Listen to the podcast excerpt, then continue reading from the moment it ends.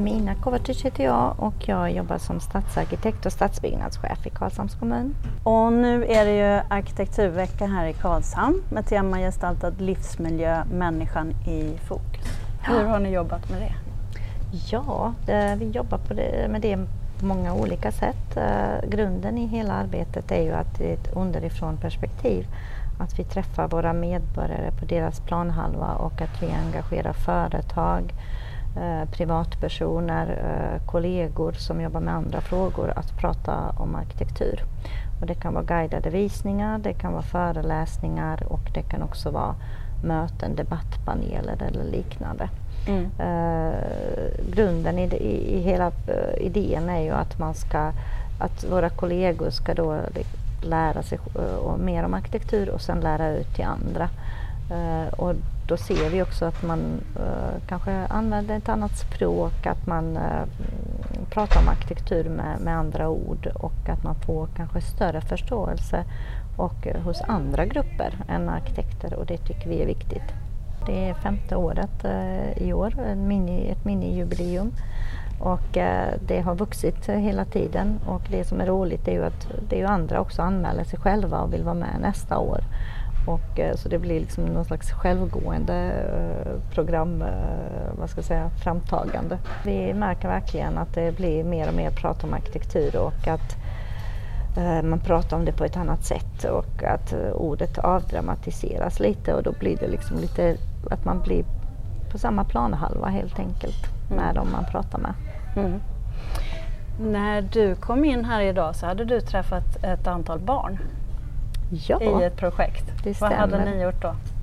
Ja, vi hade ett 30-tal eh, alltså nioåringar som hade tillsammans med eh, sina lärare då och skaparverkstad i Karlshamn eh, tagit fram 30 hus och sen ritningar till de här husen.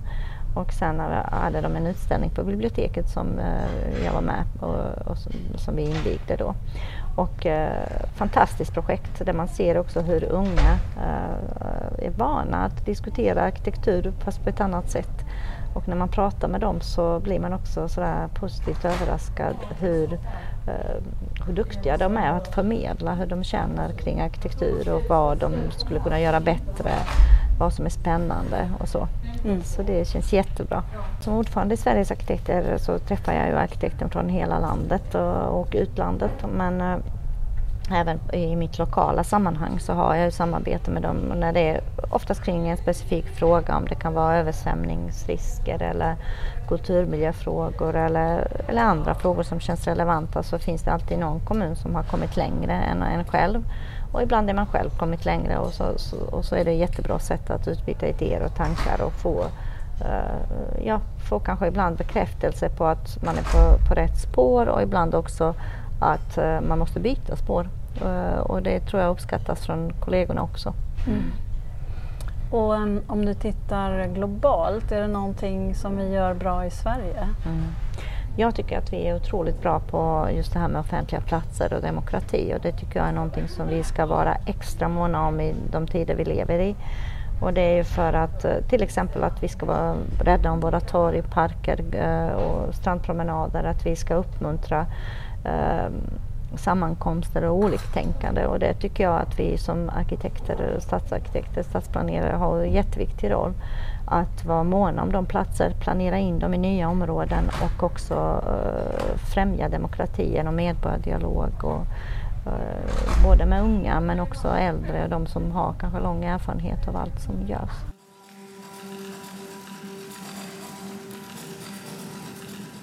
Jag heter Helena Bjarnegård och jag har eh, uppdraget att jobba som riksarkitekt eh, på Boverket. Jag har också uppdrag av regeringen att vara ordförande i Rådet för hållbara städer och jag har också ett annat uppdrag att sitta i Formas forskarråd och lite andra arbetsuppgifter. Men, men min grundanställning är att jag är riksarkitekt på Boverket. Politik för gestaltad livsmiljö det är Sveriges nationella policy för arkitektur, stadsbyggnad, form, design, konst, kulturarv. Och eh, den heter då Politik för gestaltad livsmiljö. Regeringen fattade beslut om den här policyn 2018 och eh, riksdagen fattade beslut om ett antal mål. Och den handlar om och lyfter fram att om vi omsorgsfullt gestaltar de miljöer som vi har runt omkring oss, våra livsmiljöer, människans livsmiljöer i städer, i mindre orter, på landsbygden, så kommer det här att skapa värden för oss som brukare och som, som vistas i de här miljöerna men också för samhället i stort och för kommande generationer. Mm. Så det är en oerhört viktig fråga. Det är väldigt många i Sverige nu som jobbar med de här frågorna och det är positivt och det tycker jag vi ska vara väldigt glada för. Mm. Sen ska vi vara medvetna om att det är, sker ju både fantastiska och, och bra projekt i Sverige där man verkligen jobbar med kvalitet, hållbarhet och eh, att miljöerna ska vara härliga för oss som människor på olika sätt. Men det finns också motsatsen och det kommer det nog alltid att göra. Så vi kommer att behöva fortsätta kämpa och lyfta de här frågorna eh, kontinuerligt och, och länge. Och vi behöver vara många som jobbar tillsammans med att göra det. Och det är därför som jag är så glad för att eh, bara de statliga myndigheterna kommer ju inte kunna förändra utvecklingen själva. Utan vi behöver ha med oss regionerna, och kommunerna och länsstyrelserna för att trycka den här frågan. Mm. Och nu ser vi ju att det är många som är engagerade just bland de offentliga aktörerna på, på olika nivåer i Sverige. Mm. Så det finns stort hopp om framtiden mm. skulle jag vilja säga. Du sa ju att det är ett tillsammansarbete, mm. men hur väger man de här olika intressena? Vi hör ju hela tiden om hur man eh, snabbrenoverar i ja. utsatta områden och så mm. vidare, att det mm. finns ekonomiska intressen som går före och så vidare. Mm. Tror du att detta kommer påverka även det, samsyn mellan fastighetsägare, arkitekter och så vidare? Men det tror jag säkert det har ju på sätt och vis har det redan påverkat eh, Um, vi kan ju se att, att, kommunerna till exempel jobbar mycket mer medvetet med frågor om gestaltning och hållbarhet idag än vad man mm. gjorde för fem år sedan. Mm. Uh, så att, uh, det påverkar ju och ska man verkligen få med de här frågorna i det faktiska uh, byggandet och utvecklandet av livsmiljöer och förvaltandet av livsmiljöer då behöver man ju ha med frågan om omsorgsfull gestaltning ända från översiktsplaneskalan. Det behöver finnas med i, i kommunens översiktsplan. Man kanske adderar till en arkitekturstrategi som ett tematiskt tillägg eller som en del av översiktsplanen på något sätt. Och så måste det finnas med i de enskilda detaljplanerna och som beställning och när man handlar upp så får man se till att, att, det faktiskt, att man får bra personer som, mm. som har bra förmåga och kunskap att kunna omsorgsfullt gestalta. Och någon som kan bygga den här miljön sen och även förvalta den i framtiden och fortsätta utveckla den. Så det är så många människor som behöver vara med i varje projekt i många år. De offentliga investeringarna eh, kan ju sätta igång en utveckling och när det offentliga pekar med hela handen, här vill vi satsa och vi vill göra det eh, med omsorgsfull gestaltning för att skapa värden för det omgivande samhället, då får man ju ofta med sig andra aktörer också. Mm. Så vad det offentliga gör när man gör en sån satsning, det är oerhört viktigt. För det kan ge ringar på vattnet och stora värden till samhället på sikt. Mm. Tror du att det extrema klimatet kommer påskynda att vi slutar jobba stuprör och eh, samarbeta lite bättre i framtiden? Ja, både klimatet, jag tänker pandemin, vi, eh, vi står, jag tror att människors medvetenhet eh, för att vi står inför stora, stora, stora samhällsutmaningar är ju mycket större idag än för ett antal år sedan. Eh, och också kunskapen om och medveten om att vi måste jobba på nya sätt. Eh, jag tror att liksom, poletten också börjar trilla ner, att vi kan inte tänka på en fråga i taget. Det är ju egentligen det som liksom, arkitekter och designers har, har, jobbat med i tusentals år. Att eh, utgå från en plats, se att det är många frågor som påverkar den här platsen och lösningarna måste eh, vara mångfacetterade och vi måste skapa värden på många olika sätt.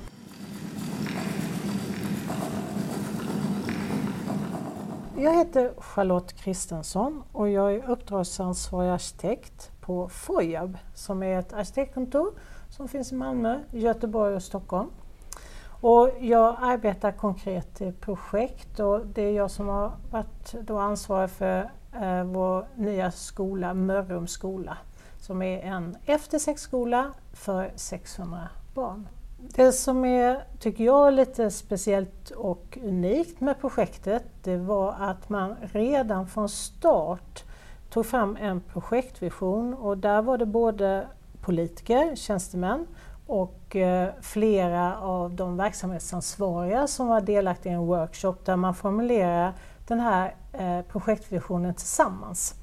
Och I den står det väldigt många bra saker men där det, det är riktigt bra som står där är två meningar och det handlar om att eh, man ska, skolan ska vara ur barnens perspektiv, man ska tänka ur barnperspektivet när man jobbar med skolan och att barnen också ska vara delaktiga i processen. Eh, och det har vi jobbat med och mm. det kan man säga har påverkat hela utformningen av skolan. Och på vilket sätt? Ja, eh, det här att eh, skolan skulle vara utformad för barn, eh, för barnens perspektiv, så som arkitekter så bör man genast tänka i att då ska vara en skola i barnens skala. Och eh, en skola som denna, den är stor, det är 8000 kvadratmeter och eh, kommunen var väldigt tydliga med också, man vill inte ha fler skolhus, man vill samla allt i, ett, i en byggnad. Och det blir ju en jättetvåvåningskoloss på 80 meter gånger 30 meter. Och kommunen, när vi hade de första dialogerna med kommunen så sa en tjänsteman på kommunen fastighetsägare, ja men Charlotte, sätt ett salutak på alltihop. Eh, och då tänkte jag, nej det blir inte riktigt i barnens skala. Så istället så satte vi 12 salutak på byggnadsvolymen. Och sen knuffade vi volymerna lite fram och tillbaka så vi skapar platser och en, en småskalighet som vi aldrig skulle kunna göra med ett stort tak på hela volymen. Vi har också tänkt jättemycket kring eh, trygghetsaspekterna i skolan som är en så viktig eh, aspekt när man tänker på skolmiljöer. För att jag måste nästan backa tillbaka och ta inledande lite fakta innan jag kommer in på trygghet, så jag jobbar med trygghetsaspekterna. För när man tänker på eh, hur många elever, hur många barn och unga som går i en skolmiljö varje dag idag i Sverige så är det 1 100 000 barn och unga. De här barnen och unga under sin skoltid när de börjar förskola och eh, tar studenten så eh, tillbringar de kan man säga fyra år all sin vakna tid måndag till fredag i en skolmiljö. Så skolmiljön är så viktig. Och en av de viktigaste faktorerna för att du ska kunna lära dig, du ska inhämta kunskap, du ska utvecklas och vara nyfiken, det är trygghet. Du måste känna dig trygg och veta att du är i en trygg miljö och bli inspirerad såklart för att du ska kunna liksom lära dig och utvecklas helt enkelt. Så trygghet var en av de viktigaste faktorerna och det tänkte vi väldigt mycket på när vi utformade den här stora skolan för 600 barn. Att vi skapade små mindre skolor i skolan och samlade barnen, 75 barn, i en liten eh, skoldel som vi kallar för hemvisten. Där man kommer in, tar av sig skorna och där du känner alla, både lärare, pedagoger, fritids Eh, personal som jobbar inom fritidshemsverksamheten. Där är du större delen av dagen, så går du iväg till när du ska ha slöjd eller gå och äta eller så. Och när vi tittar på de här hemvisterna så är det sju hemvister på Mörrums skola.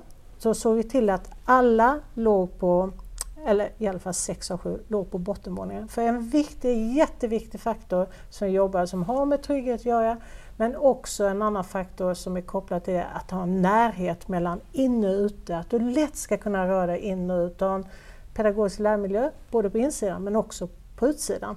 Vi vill komma så långt bort ifrån den här gamla palatsskolan där du kommer som elev, går upp för en lång trappa, en huvudentré, tar dig vidare genom korridorsystem och så till ett klassrum längst bort och sen ska du tillbaka samma väg när du ska ut. Nej, vi vill att du öppnar dörren så är du framme och där är du i din hemvist. Och du pratade ju också om att det är en fråga om demokrati, att alla barn ska egentligen också ha rätt till en bra skolmiljö. Verkligen, den här likvärdighetstanken är så viktig mm. för det finns så många barn i Sverige idag som kommer från utsatta miljöer, har socioekonomiska svårigheter i sina familjer och sin uppväxtmiljö. Men att alla barn ska ha samma chans till en likvärdig skolmiljö och komma till en skola som är utformad för att lära och utvecklas och eh, eh, liksom, där det ska funka helt enkelt på samma sätt för alla i kommunen. Och hur tycker du att man hanterar barnperspektivet på andra platser i samhället? Alltså i trafiken, i stadsrum och så vidare? Vi har en pågående diskussion på kontoret eh, och eh, man är duktig i stadsbyggnadsperspektiv tycker jag. Många fina projekt och exempel på det. Jag tycker i skolmiljö så blir det ofta en självklarhet man ska jobba men vi har börjat lyfta frågan och diskutera i boendemiljöerna. Eh, lite mer konkret, eh, lyft från stadsbyggnadsperspektivet, lite mer konkret i själva boendemiljöerna. Men också har vi börjat diskutera spännande frågor. Hur lyfter man barnperspektivet i ett parkeringshus till exempel? Eller mobilitetshus, det är både cyklar och, och bilar och allt eh, kring mobiliteten. Där tycker jag det finns massor spännande att göra. Mm. Så vi är på gång men, mm. och vi ser att vi vill jobba med de frågorna så det är bara att köra på.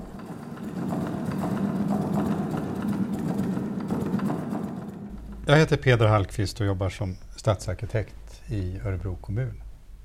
Ja, jag, jag fick uppgiften att prata om det där eh, gränsöverskridande och eh, ja, när man har fokus på helhet. I utvecklingen av Örebro och eh, analysen av stadens utveckling så tog ni ett steg tillbaka för att eh, fundera på vad ni ville åstadkomma.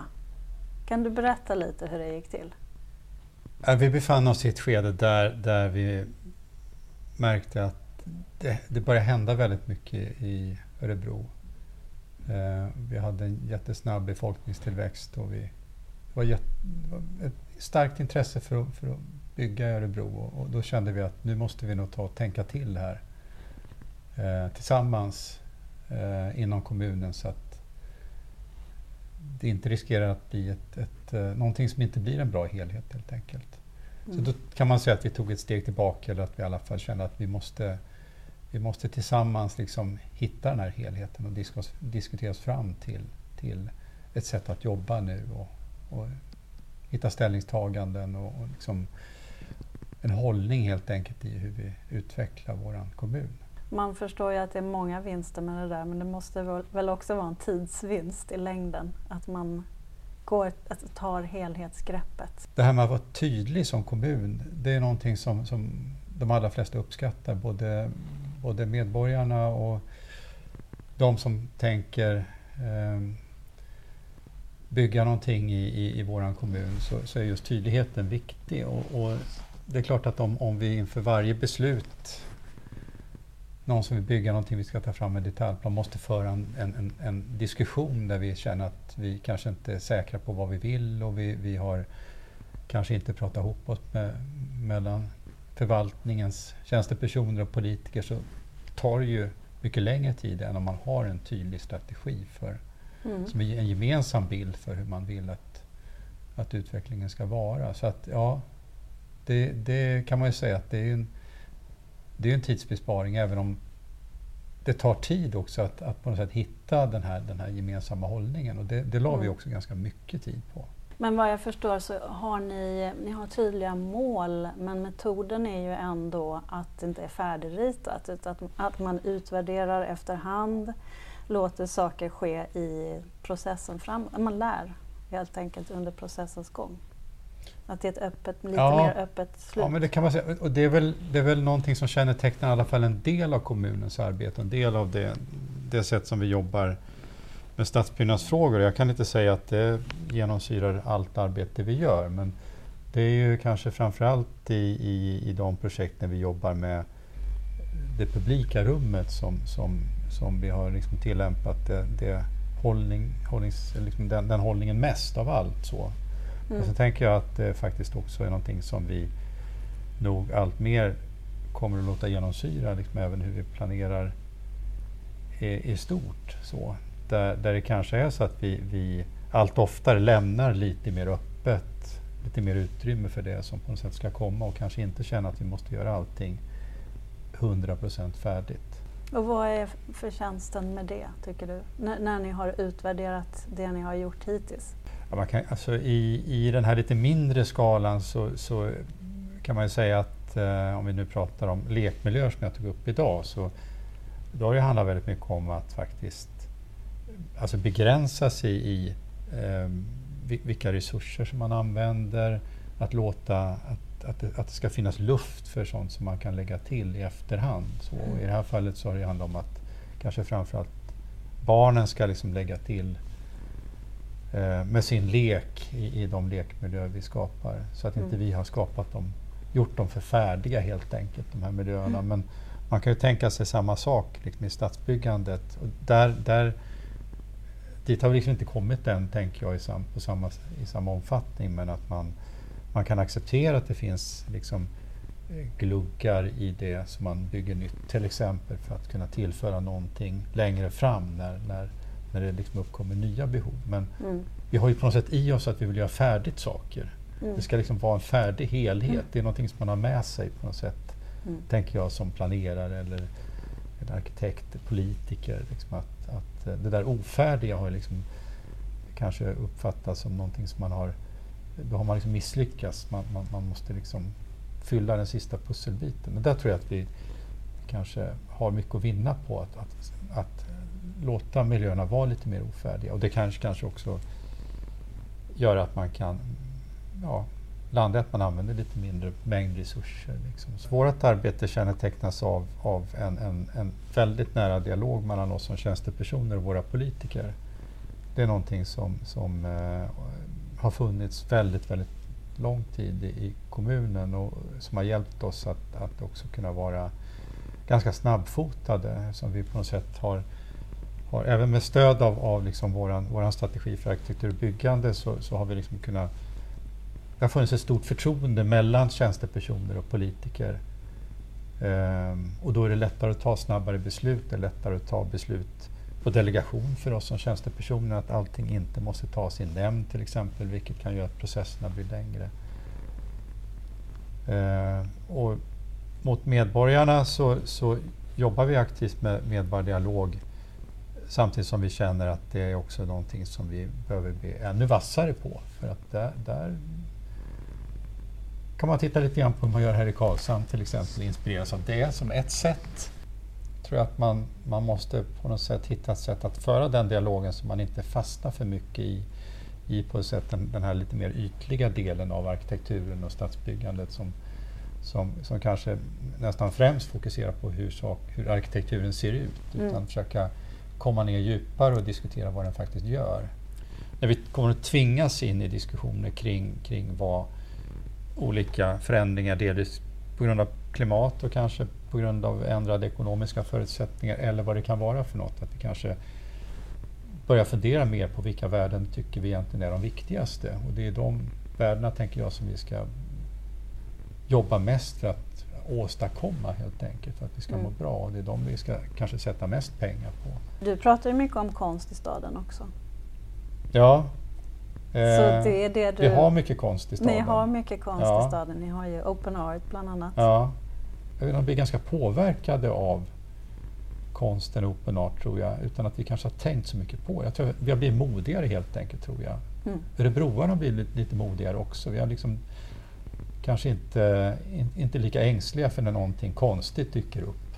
Som, som det alltid gör när vi har Open Art eller när vi jobbar med konst på andra sätt. Utan lite mer vana att, att det, det, det händer märkliga grejer och, och man, man, man eh, hamnar i, i, i, konstiga tankegångar och kan bli provocerad, förbannad eller jätteglad över någonting. Så. Mm. Men det kanske har underlättat för ert alternativa sätt att tänka och jobba egentligen? Alltså det är ju ja. de här sakerna som tar sig in under skinnet som man inte har riktigt koll på ja, när jag, de finns där. Jag tror att det har haft en påverkan på våra på våra egentligen helt vanliga liksom, planprocesser och så mm. som, som, vi, som vi egentligen gör precis på samma sätt som andra kommuner. Men jag tror ändå att det där har liksom, eh, som du säger, det har funnits någonstans där i, i, det omedvetna som kanske har gjort att vi i, i vissa fall liksom tar ett steg till och tänker att men nu testar vi det här, får vi se mm. hur det funkar. Liksom. Och så, så, så lär vi oss någonting av det, så blir vi mm. bättre nästa gång.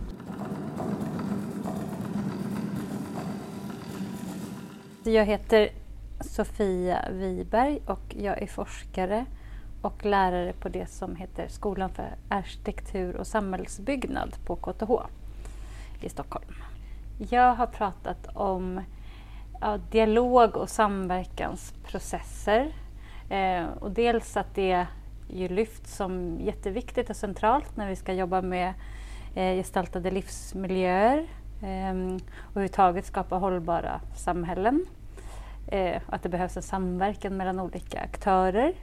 Och då både tänker jag så här, arkitekter och stadsplanerare och konstnärer och alla dem, men också med invånare och brukare.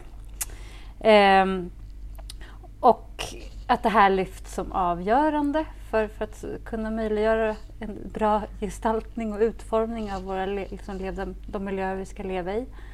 Eh, men att det också finns en risk att de här eh, dialogerna och samverkansprocesserna eh, eh, att det blir ett väldigt fokus på att måla upp eh, framgångsberättelser kring hur, hur de går till.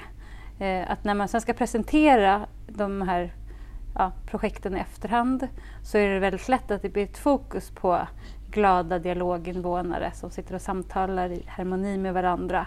Eh, och där det lyfts fram som att den här processen har varit väldigt konfliktfri och eh, ja, eh, helt friktionsfri. Eh, och jag vill föra fram att delvis så, såklart det kan vara så ibland. Men att jag tror också att det är jätteviktigt att våga lyfta fram eh, de situationer när det också blir skavningar, när det, när det uppstår problem och liksom lyfta fram den här liksom brokiga och mycket svårhanterliga praktiken. Eh, och att vi har mycket att, att lära oss från de situationerna. Eh, så vanligtvis försöker vi bara komma runt dem på något sätt, undvika det istället? Ja, alltså jag tänker både att vi kanske försöker undvika dem i situationerna, att när det blir, uppstår en konflikt i ett rum eller liksom någonting som blir obekvämt, att det är väldigt lätt som då process eller dialogledare att försöka styra bort från det för att man inte vill att det ska uppstå, jag tycker det blir obekvämt om det uppstår konflikter i rummet. Det är det ena. Det andra tänker jag också är att även om det då skulle varit en ganska mycket friktioner i en process, så sen när man väl ska presentera det eh, på en konferens eller i ett, liksom, på en hemsida, då lyfts allt det där röriga bort. Mm. Och så visar man bara ett slutresultat som ser väldigt fint och polerat ut. Mm. Eh, och då missar vi att lära oss av de sakerna som också är svåra.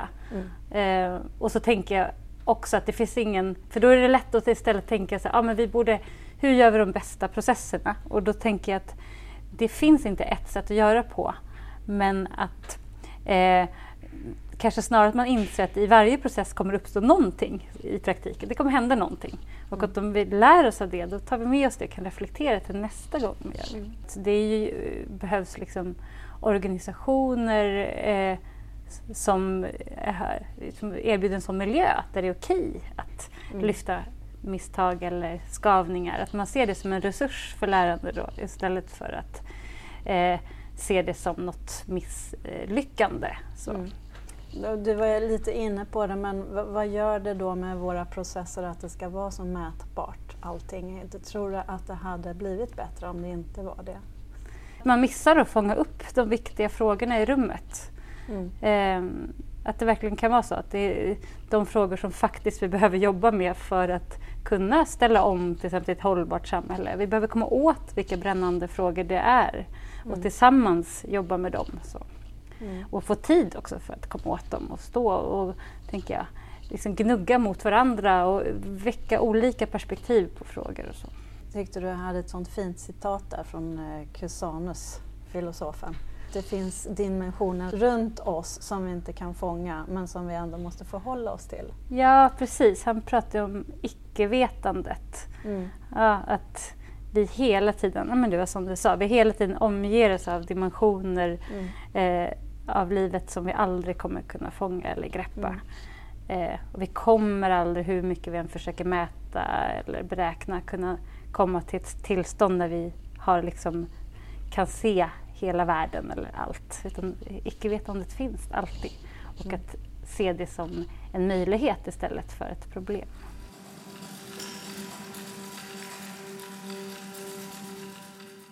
Eh, jag heter Ebba Högström och jag är docent och lektor på fys institution för fysisk planering på Blekinge Tekniska Högskola. Eh, och jag har eh, varit med och utvecklat en fortbildningskurs som heter Stads och landsbygdsutveckling genom konstnärliga processer och jag har också varit med och undervisat den och varit kursansvarig. Mm. Och det, kursen är ett samarbete mellan Region Blekinge och Statens konstråd och BTH. Mm. Hur kom det sig att ni tyckte att ni behövde ha en sån kurs? Vi fick en fråga eller en tanke från eh, Konst i Blekinge som är på Region Blekinge om att konstnärer, det finns ett ökat intresse hos konstnärer att vara med och jobba i planerings, med stadsplanering eller stadsutveckling. Eh, och, men de vet för lite om hela planeringen, den kommunala planeringen, lagar och regler. Eh, och det tyckte vi var jätteintressant. Och, eh, men vi tyckte, ville se det som en ömsesidighet för att planerare i allmänhet vet ju väldigt lite om vad en konstnärlig process kan innebära och hur man eh, kan engagera och samarbeta med konstnärer i stadsutvecklingsprocesser. Och sen det tredje var att vi också såg vikten att lägga till ett landsbygdsperspektiv för att i hela det här planeringsfältet är väldigt, eh, eh väldigt mycket fokus på det, staden. Mm. Mm. Vad tycker ni att ni har lärt er av det och vad, vad betyder det tvärdisciplinära i lärandet? Eh, det betyder ju att eh, lite sådär, eh, man lär sig av varandra. Eh, man får syn på sin egen kunskap, eller det är i alla fall målet. Eh, och man får, får syn på den andres kunskap och se hur man då, vad ska man säga, kan korsbefrukta varandra.